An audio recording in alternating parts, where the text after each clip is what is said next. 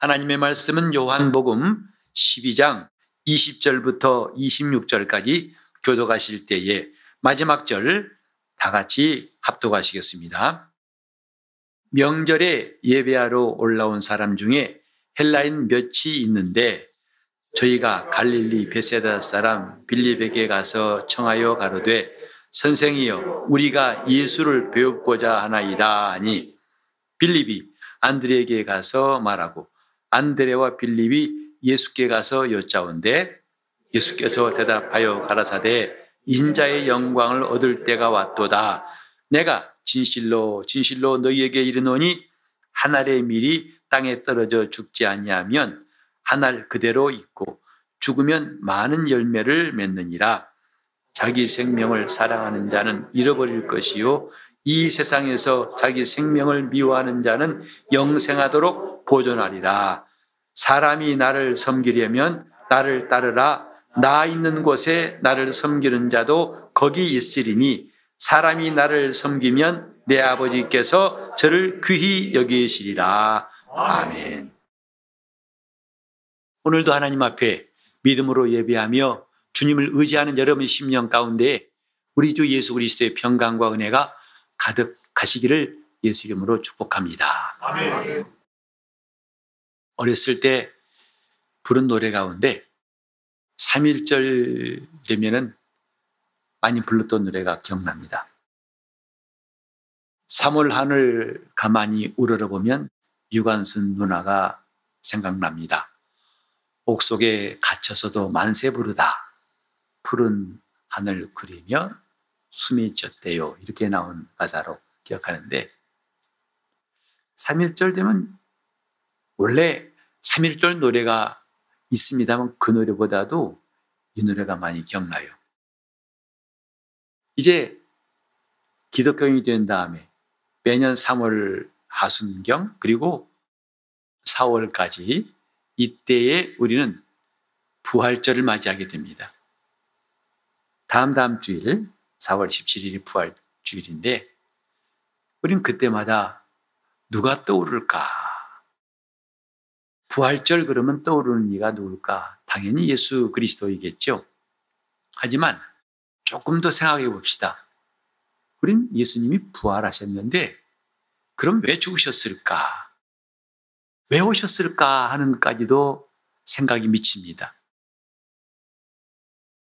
저는 이 부활절을 앞두고 요 몇 주간 동안 제 마음속에 곰곰이 떠오른 게 뭐냐면 주님 왜 이 땅에 오셨어요? 하는 질문이었어요. 이렇게 시끄럽고 혼란스럽고 험악하고 또 서로가 서로를 미워하고 악이 가득한 이 세상. 그분이 모르실 리가 없는데 왜 이곳에 주님은 오셔야만 됐나요? 이런 질문을 거듭하면서 요몇 주간을 보내고 있습니다. 물론 우리를 죄에서 구원하러 오셨지요. 그분이 오시지 않았더라면 우리는 죄에서 건진받을 가망도 없고 소망 없는 사람이 되었지요.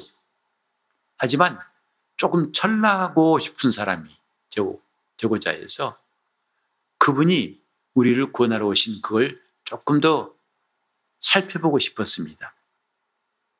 그가 왜 이 땅에 오셨고 그가 무엇을 하셨는가? 왜 그렇게 하셨을까? 이런 질문을 하는 것은 괜한 상상이 아니고 우리 신앙에 적지 않은 유익이 있다고 생각합니다. 이미 바울도 말하기를 바로 하나님의 사랑의 넓이와 길이와 높이와 깊이를 알아야겠다고 에베소에 말씀했죠. 주님 과연 이 땅에 왜 오셨습니까? 근데 그분이 이 땅에 오시는 방법이 참 사람들의 생각과는 너무 달랐어요. 사람들은 이럴 것이다 하는 기대에서 전혀 어긋났던 것이 주님이 임하신 방법이었죠. 그래서 이 본문에 보면은 주님께서 한날의 미래에 대해 말씀하고 있는데 이 이야기가 오늘 읽은 본문이 평소에는 좀 설교자에게 많이 인용되지 않는 본문인 것 같아요. 다른 때에 비하면. 내용은 뭐냐면 6월절, 이 주님께서 고난당하시는 그 절기예요. 마지막 6월절이죠. 주님께서 머무신 예루살렘에 낯선 사람이 찾아왔어요. 곧 헬라인 몇 사람이라 했어요. 헬라인은 이방인이죠. 그들이 갑작스럽게 예수님이 계신 곳에 와가지고 우리가 예수를 배웠고자 합니다. 좀 만나게 해주세요. 라고 했을 때 빌립 제자가 상당히 좀 망설였을 것 같아요. 갈등도 하고. 왜냐하면 주님은 지금 여러모로 바리새인이나 사두개인들이 아주 날카롭게 주시하고 있던 때거든요. 주의를 집중하고 있었던 때입니다. 혹시 예수님이 깨었던 시비거리가 있으면 그걸 물건 늘어지고 공격을 않을 때인데 만약에 이 헬라인이 이방인이 예수님 만나고 그런 걸 본 사람들이 또 이런저런 어, 억지를 부리고 또 소문을 내가지고 주님을 곤란케 할 수도 있겠다 싶어서 망설였던 것 같습니다. 그래서 그는 즉각 답을 하지 못하고 잠깐 기다리시오 하고 안드레에게 가가지고 또 상의했어요. 어떻게 하면 되겠습니까? 하고 상의하다가 결국은 그 두 사람이 예수님께 가가지고 이 사실을 말씀드렸습니다. 헬라인 몇 사람이 와가지고 주님을 뵙고자 합니다. 그때 하신 말씀이 뭐냐면 인자의 영광 얻을 때가 왔도다 하고 하셨어요. 헬라인 몇 사람이 예수를 만나러 온 것이 인자의 영광 얻는 것과 무슨 상관이 있을까 하고 얼른 이해가 안 가죠. 물론 이것은 주님께서 생각하시는 이 영광이라는 것은 보통 사람들이 말하는 앞길이 훤히 열리고 잘 되고 하는 그런 것은 달라요. 그거와 달라요. 즉 주님은 잠시 후면은 이제 십자가에 달려 고난당하실 일이 다가오고 있어요. 사람이 십자가로 형벌받는 것이 무슨 영광입니까? 하지만 그것은 하나님께서 계획하신 일의 과정이었고 사흘 만에 주님은 부활하실 것이고 나중에 하늘에 오르셔서 영광 받으실 것, 하나님이 그를 지극히 높이실 것을 하나님의 모든 마스터 플랜을 알고 계신 분이 하신 말씀이죠. 그런데 헬라인이 와가지고 예수님 만나려는 게 무슨 뜻일까? 보통 우리는 구원 그러면 지금까지는 이 당시에도 당연히 유대인이지 이방인은 아니야. 하지만 하나님의 뜻은 그 유대인뿐만 아니라 훨씬 더 많은 이방인들까지도 예수님께 와서 오늘 이 헬라 사람들이 예수를 배우고자 합니다 한 것처럼 수많은 사람들이 예수님께 나와가지고 우리가 주님을 만나고자 합니다. 우리가 주님 앞에 나와서 은혜 입고자 합니다고 돌아와서 구원받으실, 받게 하실 것에 대한 예표라 이 말이죠. 그림자예요. 우리 시야는 좁지만 주님의 시야는 넓습니다. 그래서 이 사람의 생각과 하나님의 생각은 같지 않다고 말씀하셨습니다. 우리 시야로 보는 문제에 파악하는 거하고 하나님의 시야하고는 전혀 다르죠. 그래서 주님은 헬라인 몇 사람이 자기를 만나러 오신 걸 보고 온 거 보고 아 아버지가 할 일이 점점 더 가까이 구체적으로 이루어지고 있음을 보시고 이제 인자의 영광을 얻을 때가 왔도다 하고 하신 것이고 그때 하신 말씀이 뭐냐면 하늘의 미랄이 땅에 떨어져 죽지 아니하면 많은 열매를 맺지 못할 것이다. 이 말씀을 하신 거예요. 요컨대 하늘의 밀. 이 말은 여러분이 많이 들어보셨겠지만 이 말씀하시게 된 앞뒤 문명은 이렇다. 이 말이죠. 예수께서 영광 얻으시는 것과 그다음에 하늘의 미래에 관한 관계 오늘은 좀 그것을 우리가 살펴보고 은혜를 나누려고 합니다. 하늘의 밀이란 말은 다른 성경에 보면은 게다시 하나님과도 함께 생각해 볼 주님의 말씀이에요. 주님께서 자신을 가리켜서 하늘의 밀이라고 하신 것이지요.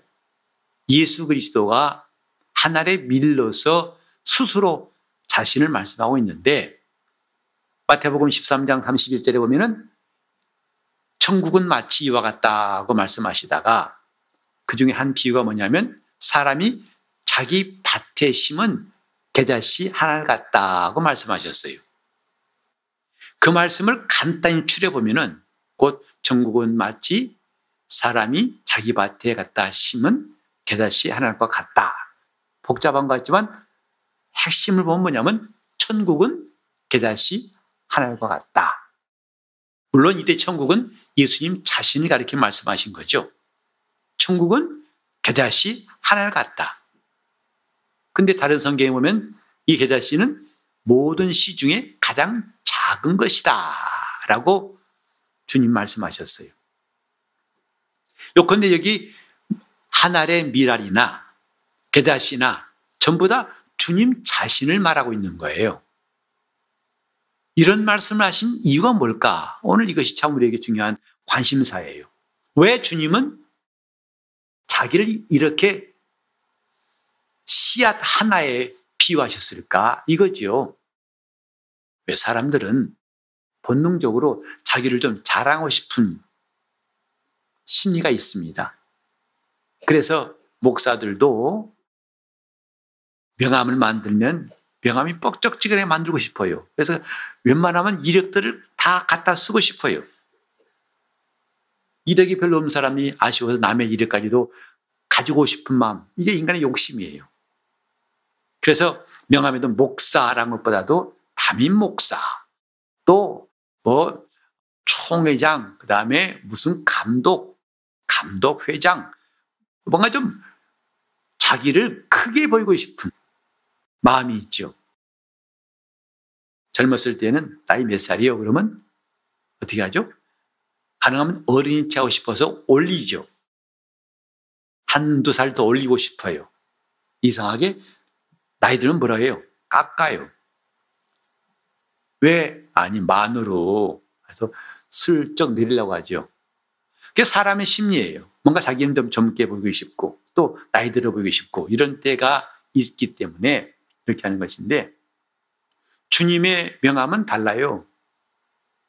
그분이 누구십니까? 전능하신 하나님이에요. 영광의 왕이세요. 근데 그분은 자기를 소개하실 때 하늘의 미랄이다. 또 게다시 하늘이다. 라고 자기를 말씀하셨어요. 요즘은 이제 그런 것이 좀 보기 힘든데 씨앗 가게 가보신 적 있나요? 요즘은 씨앗도 다 이런 봉투에 넣어서 팔죠. 사진을 찍어가지고 이 안에 이런 꽃을 가진 씨가 있습니다 하고 파는데 전에 보면 그냥 다 씨앗을 공개해서 팔았어요. 이렇게 이렇게 어, 칸 나눈 다음에 이런 씨 저런 씨 그런 씨 그래 씨앗 가게 가보면은 씨앗을 온통 다 별, 별씨를 다 볼 수 있는데 그 느낌이 뭐냐면 씨앗치고 잘생긴 씨가 없더라고요.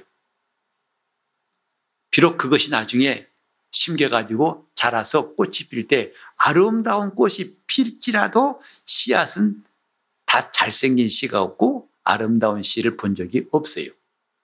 또 한 가지, 씨앗은 다 작아요. 물론 호박씨 같이 큰 것도 있지만 대부분 씨는 작습니다.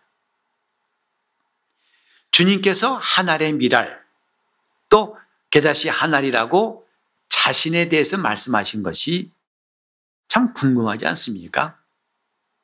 그걸 성경은 뭐라고 했냐면 자기를 낮추사 그랬어요. 그는 근본 하나님의 본체이시나 하나님과 동등하신 분이시지만 자기를 낮추사 종의 형체를 가지셨다고 성경에 말씀했어요. 주님은 자신을 씨앗으로 비유했으나 사도들은 이것이 바로 무슨 뜻이냐면 자기를 낮추신 것이다. 지극히 작은 자가 되신 것이다. 왜 주님께서 이렇게 자기를 작은 자로 소개하시고 또 실제로 작은 자로 오셨을까? 우린 전도하다가 종종 그런 질문을 받습니다. 하나님 본 적 있습니까? 나도 하나님 보면 믿겠습니다. 보면 믿겠다는 말, 우리도 얼마간은 이해할 수 있죠. 세상이 어떻게 안 보고 믿어? 이런 말도 나름 이해가 됩니다. 그래서 그들이 하나님 좀 보여달라고 말할 때는 참 난감할 때가 많아요. 좀 속 시원하게 답할 수 있는 말이 별로 없는데, 그때 그렇게 말하죠. 하나님이 안 보이는 것이지, 안 계신 것은 아닙니다. 계시지만 안 보이는 것입니다. 그걸 어떻게 알아요? 그럽니다. 그럼 여러 가지 설명을 하죠. 아, 공기가 보입니까? 공기 있지만 안 보이잖아요. 안 보인다고 없다면 말이 안 되잖아요. 하고 말하지만 역시 좀 마음에 썩 차진 않습니다. 이제 우리가 성경을 가지고 말할 때 하나님이 왜 안 보이느냐, 계시는데 왜 안 보이느냐를 쉽게 말할 수 있는 게 뭐냐면 첫째로 하나님은 영이시기 때문에 그렇다. 그럽니다. 영은 눈에 보이지 않습니다. 물질은 눈에 보이지만 영은 형상이 없어요. 물질이 아니기 때문에 보이지 않습니다. 그래서 하나님을 본다는 것은 물질이 가진 인간에게는 한계가 있다는 것을 미리 알아야 되고 또 한 가지는 하나님은 크신 분이기 때문에 볼 수 없다는 것을 우리는 말해 줘야 됩니다. 역대하 2장 5절과 6절에 보면 하나님은 사람이 손으로 만든 성전에 계신 분이 아니다. 왜? 그분은 하늘과 하늘들의 하늘보다도 크신 분이기 때문이다. 라고 말씀했어요. 하늘보다 크신 이가 하나님이에요. 그를 볼 수 있겠단 말입니까? 이제 우리 가운데 제가 알기로는 이 가운데 한 번도 지구를 본 적이 없는 분들밖에 없다고 생각합니다. 저도 지구 본 적 없어요. 그러나 지구가 없다고 부인하면 어리석은 사람이죠. 지금 우리가 그 지구에 살고 있잖아요. 지구가 워낙 크기 때문에 안 보이는 겁니다. 없어서 안 보이는 게 아니라. 그래서 몇몇 사람들 우주선 타고 우주에 올라간 사람들이야말로 와, 지구는 파란 별이다, 아름답다라고 볼 수 있지만 우리는 본 적 없어요. 그러나 지구가 움직이고 있다는 것 알 수 있죠. 그리고 이 지구가 돌아갈 때 소리가 조용하게 무소음이라고는 여기지 않습니다. 과학자들의 말을 빌면 지구는 움직일 때 엄청난 소리가 들린다고 그래요. 그래서 그 귀를, 그 소리를 들을 수 있다면 아마 우리 고막은 온전치 못할 거라고 합니다. 워낙 큰 소리. 하나님께서는 우리 귀에 워낙 큰 소리나 지극히 작은 소리는 듣지 못하도록 이 가청 주파수라고 들을 수 있는 소리의 한계를 정해 놓으셨어요. 보통 24사이클부터 20헤르츠부터 2만 사이클 헤르츠 사이에 그 소리만 듣게 하신 것이지 그 이상 큰 소리가 없다? 아니요, 있습니다. 하나님이 눈에 안 보이는 것은 그분이 크신 분이에요. 그 크신 이가 이스라엘을 내 백성이라 삼으시고 그들 앞에서 놀라운 이적을 베푸셨지만 그들은 끝없이 하나님 앞에서 오해하고 범죄하고 실망하고 불신앙으로 이어져 갔어요. 그걸 우리는 구약 성경에서 볼 수가 있습니다. 오늘날 우리 볼 때는 아니 하나님이 말씀하셨는데 이렇게 하면 되나? 저 사람들 참 이상한 사람이라고 할 만큼 언뜻 우리 성에는 납득이 안 되는 아니 저런 역사를 보고도 하나님을 의심해? 아니 홍해를 갈라서 그 바다 밑으로 걷게 하신 하나님을 보고서도 왜 또 시험 들어? 야 이거 너무하네 라고 할지 모르겠지만 우리도 그때 거기 있었다라면 별 수 없었을 거예요. 그 크신 하나님을 지극히 작은 인간이 안다는 것이 과연 가능할까? 하지만 하나님은 여러 부분과 여러 모양으로 말씀하시고 계속 자기를 알게 하셨지만 역시 인간에게는 하나님을 아는 건 한계가 있었기 때문에 마침내 하나님이 그 아들을 세상에 보내실 때 사람으로 오게 하셨어요. 사람으로 오게 하신 것부터가 지극히 크신 하나님이 자기를 낮추신 것이에요. 그 계자 나무가 크지만은 그 나무를 가지고 오는 시작은 조그만 씨라는 것. 그래서 하나님의 그 크신 능력을 인간이 볼 수 있도록 지극히 작은 이로 오신 이가 인자이신 예수예요. 예수님께서 사람으로 오셨다는 것, 그것은 하나님의 마지막 방법이에요. 이 인류들에게 하나님을 보여줄 수 있는 극단의 방법이다 이 말이죠. 그 이상은 없어요. 그게 뭐냐? 지극히 작은 게다시 하늘같이 하늘의 미랄같이 오신 예수 곧 사람으로 오신 예수라 이 말이죠. 우리는 대개 보면 한 사람의 가치 야 우리 공동체에서 우리 한 사람이 중요합니다. 너무 그들에 대해 소홀하지 맙시다. 또 사회에서도 그 소외된 사람 하나를 돌보는 것을 귀하게 여기죠. 한 사람의 소중함. 그래, 작은 것의 가치. 이것들을 많이 사람들이 인정하고 그것을 많이 가치를 부여합니다. 하지만 여러분 보세요. 돈도 작은 것보다는 큰 게 좋죠. 돈이 만 원 있는 거하고 여러분 1억, 10억 있는 거하고 같습니까? 아이, 그래서 1억이 좋지. 무슨 요즘 아이들은 모르겠어요. 그 아이들한테 만 원짜리하고 10억 수표를 주면서 야, 너 어떤 거 할래? 그러면 많이 봤던 만 원짜리 택할 수 있는 아이도 있겠지만 좀 눈뜬 애들은 수표에 있는 일시, 백, 천만, 십만, 백만, 천만, 억, 십억 숫자를 보고 얼른 수표를 택할지 몰라요. 사실 많은 게 좋은 거 아니겠습니까? 하나. 아니, 한 사람이 중요하잖아요. 아니, 많은 사람 중요하지. 목사에게도 마찬가지입니다. 목사님, 많이 먹네요. 한 거 봐. 그러니까 목사님 양이 많으시네요. 그래요. 사실 목사가 참 듣기 좋아하는 말이 그 말이에요. 목사는 양이 많아야 돼요. 교인이 많아야 한다. 이 말이에요. 누가 교인 싫어하는 목사 있겠습니까? 뭐 나는 교인 필요 없어. 단 두 사람만 있으면 돼. 이런 사람 없을 겁니다. 다 많은 게 좋은 거예요. 근데 여러분들은 왜 한 사람 한 사람 별로 마음에도 안 가는 말 하나가 좋아, 하나가 좋아. 우리는 그 소외되기 쉬운 사람 하나에 대한 관심도 중요한 점에서는 하나를 강조하지만 좀 오늘은 다른 각도에서 좀 말했으면 좋겠어요. 여기 하나의 미랄.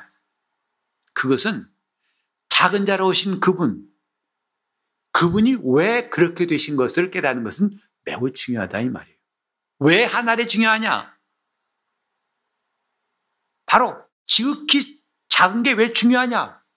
거기에 예수 그리스도의 이 땅에 오신 뜻을 안다면 우린 지금까지 소수에 대한 배려 이정 그 정도의 수준이 아니라 더 큰 분량의 깨달음을 얻을 수 있습니다. 한 사람 중요합니다. 그러나 더 중요한 것은 그 한 사람에 관한 이야기가 성경에 나와 있다 이 말이죠. 성경은 여러 사람이 아니에요. 한 사람 이야기입니다.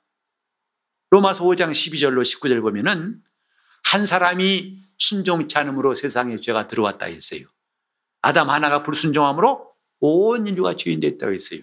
그러나 한 사람의 순종하심으로 온 인류에게 하나님의 은혜가 임했다고 했어요. 그 성경은 한 사람 이야기예요. 우린 세상적인 인류, 어떤 윤리적인 측면에서 한 사람이 아니라 성경에서 강조하는 한 사람이 뭐냐? 첫 아담과 마지막 아담. 첫 아담은 땅에서 난 자요. 마지막 아담은 하늘에서 나오신 분. 한 사람 이야기입니다. 숫자 하나가 중요한 게 아니라 그 지극히 작은 자로 오신 그분이 중요하다 이 말이에요.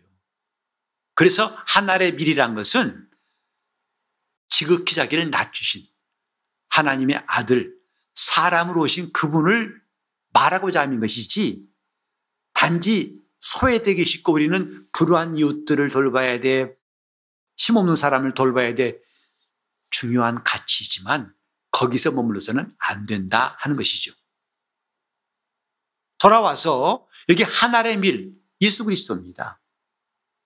그는 지극히 작은 자로 오셨어요. 왜? 그래야만이 우리가 그분을 볼 수 있어요. 그래야만이 그 우리가 그분을 만날 수 있어요. 그래야만이 그분을 모실 수 있어요.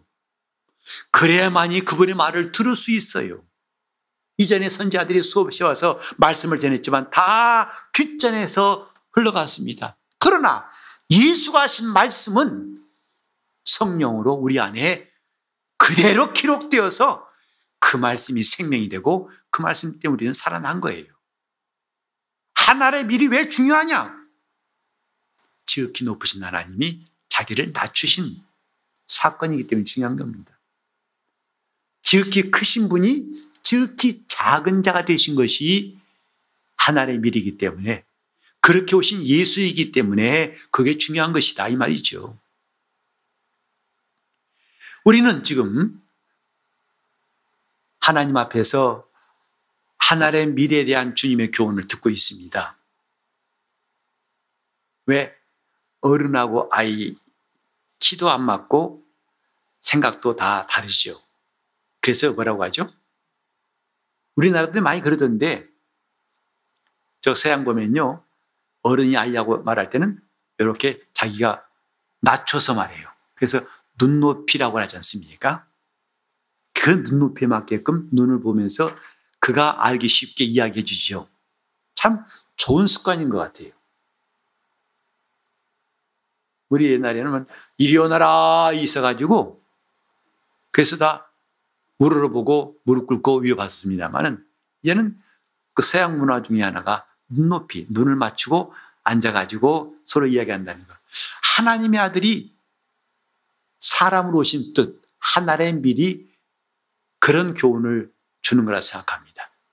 그렇게 오셔야만이 비로소 하나님을 제대로 알 수 있었어요. 우리 눈앞에서 그분이 피 흘려 죽으심으로 아, 과연 우리가 그 피로 말미암아 내 죄가 사해졌고 나는 영원히 구원받고 자유 얻을 사람이 되었다는 것을 비로소 깨달을 수 있는 하나님의 마지막 방법이었다 이 말. 하나의 밀. 근데 이것은 아무나 되는 게 아닙니다. 하나님만이 할 수 있는 거예요. 우리가 겸손하자는 말을 많이 하죠. 근데 겸손하기가 참 쉽지 않더라고요. 여러분뿐만 아니라 목사인들도 마찬가지예요. 겸손하기 참 쉽지 않습니다. 겸손한 자다가 어느새 겸손의 한계가 드러나요. 원래 큰 사람, 자기가 크다고 여긴 사람은 자기를 작게 여기는 것은 진짜 어렵습니다. 여러분 그런 걸 한번 해보셨어요? 좋은 차 타다가 벤츠나 음? 또 요새 나오는 제네시스 같은 차 타다가 갑자기 티코 타보세요. 편해요? 불편해요? 웬만하면 안 타고 싶은 거예요. 이 작은 차 타다가 큰 차 타면 기분 좋죠. 와, 편하다지만 원래 큰 차, 좋은 차 타다가 덜컹거리는 차 타면 정말 힘듭니다. 더 힘든 것은 스스로 큰 자라고 여기면서 작은 자가 되는 것. 그래서 겸손도 능력이다라고 말할 수 있어요. 아무나 하는 게 아닙니다. 하나님만 하실 수 있는 것이 지극히 작은 자로 오신 그분의 뜻이에요. 높고 높은 하늘, 그 저 영원한 하늘보다 더 크신 이가 이 세상의 먼지 같은 인생들에게 찾아오신 것. 그러시려고 그분은 하늘의 밀같이 지극히 작은 자로 오셨다는 것을 말씀하고 있는 것이죠. 근데 그렇게 그분이 작은 자로 오신 것, 하나의 밀로 끝나는 게 아니라 그 다음에 보면 뭐라고 했어요? 그대로 있으면, 그대로 있으면 아무것도 아니다. 하나의 밀 된 것이 그대로 있으려고 한 것이 아니라 땅에 떨어져 죽고자 합니다. 라고 말씀했어요. 우린 주님이 겸손하신 것, 작은 자로 오신 것 다 알고 있어요. 그러나 그 다음 과정을 모르고 있다면 그것도 아쉬운 이야기죠. 왜 예수님이 지극히 작은 자로 오셨을까? 왜 자기를 낮추셨을까? 그건 다름이 아니라 그 뒤에 나온 땅에 떨어져 그 미랄이 선반에만 자루 속에만 있는 게 아니라 그건 그의 중간 과정일 뿐이고 그 다음에는 반드시 땅에 떨어져 죽어야 한다. 왜? 그래야 많은 결실이 있기 때문이다. 우리는 여기서 정말 주님의 뜻을 다시 한번 깨달을 수 있어요. 사실 유대인들이요, 예수님에 대한 기대가 컸습니다. 그분이 행하신 이적을 보고 그분은 범상치 않은 분이라고 알았어요. 그러나 이런 말이 있죠. 기대가 크면 실망이 크다. 그들이 기대가 뭐냐면 자기들이 꿈꾸는 그리스도. 강하고 능력 있고 그래서 위대한 그리스도를 꿈꿨던 거예요. 어떤 모델이 있냐면 다윗 왕이 모델이에요. 다윗 시대처럼. 그때가 전성기였잖아요. 그래서 다윗 같이 온 나라를 다 평정하고 모든 나라가 다 자기에 복종하고 그렇게 위대한 그리스도를 꿈꿨던 거죠. 그래야 저 로마가 하루아침에 다 무너져 내리고 그들이 벌벌 떠는 그런 정말 시온의 영광을 사모하면서 엄청난 기대를 했던 거죠. 왜? 아니, 떡 다섯 개와 고기 두 마리 가지고 5천 명을 다 배불리 먹이고 열두 방이 남게 하질 않나? 죽은 자를 살리질 않나? 귀신을 쫓아내질 않나?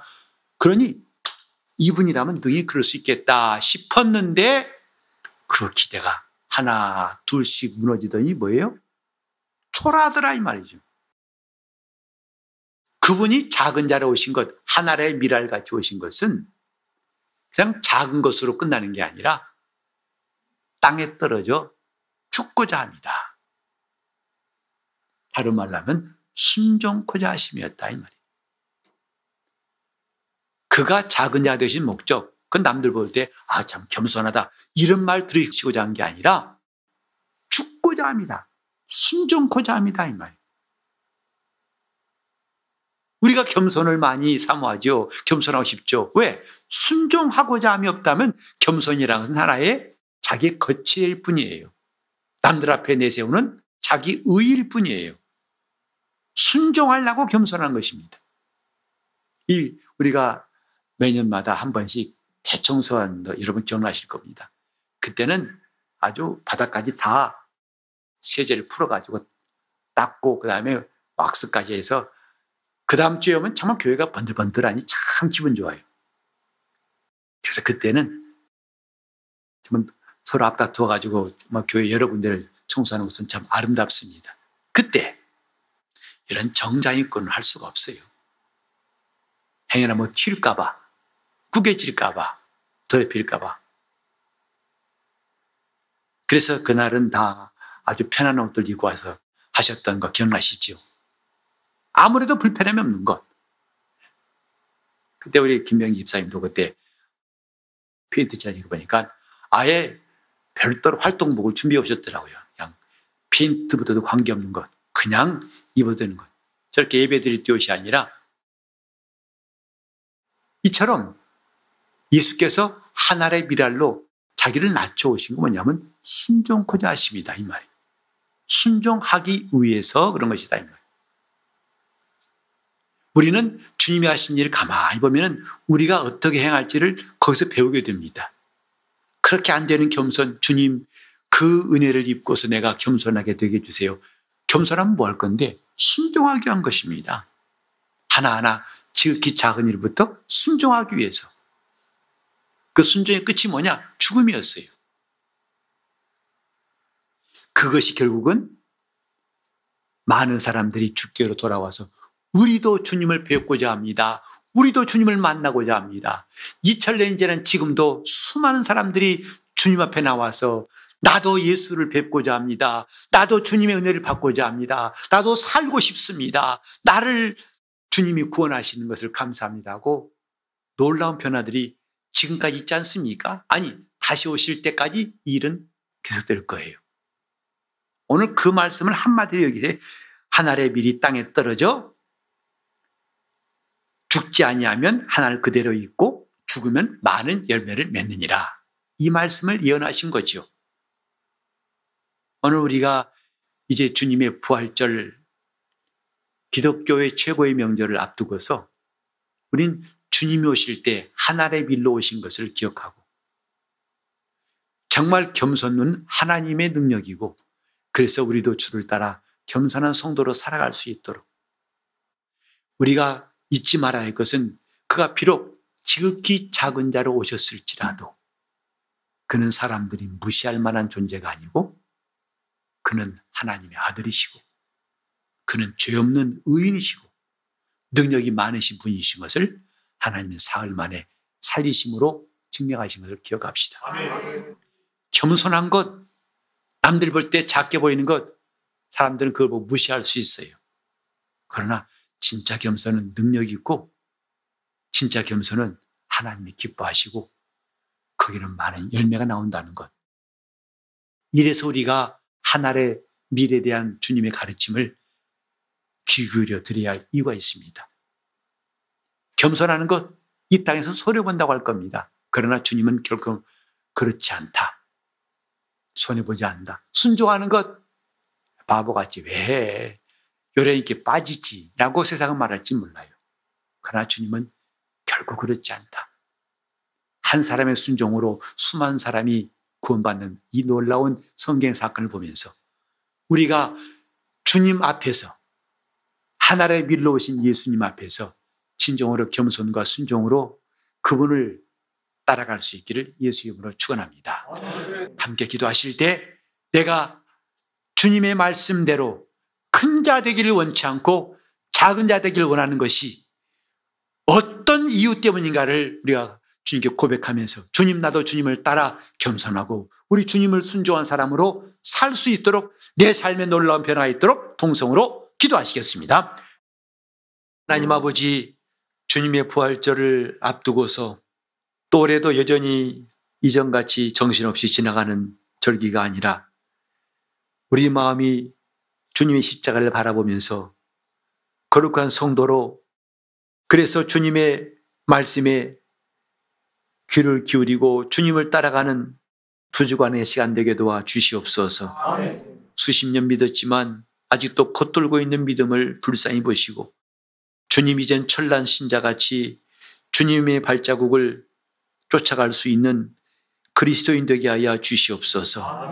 하늘의 밀에 대해 주님 말씀하신 것이 주님 자신에 대한 일이요 아버지의 뜻임을 우리가 오늘 깨닫게 도와 주셔서 우리도 지극히 작은 자가 되라 하신 주의 뜻을 이제는 비로소 깨닫고 아멘하게 도와 주시옵시고 우리가 그 말씀과 함께 순종할 수 있는 거룩한 변화, 행복한 변화가 오늘 우리 심령 심령 속에 이루어지게 도와주셔서 높아만 지고 싶고 많이 가지고 싶고 더 크게만 되고 싶었던 우리 욕심이 주님의 십자가 앞에서 겸손한 사람으로 변화되는 역사 허락하여 주시옵소서. 예수 이름 받들어 기도를 리옵나이다. 아멘.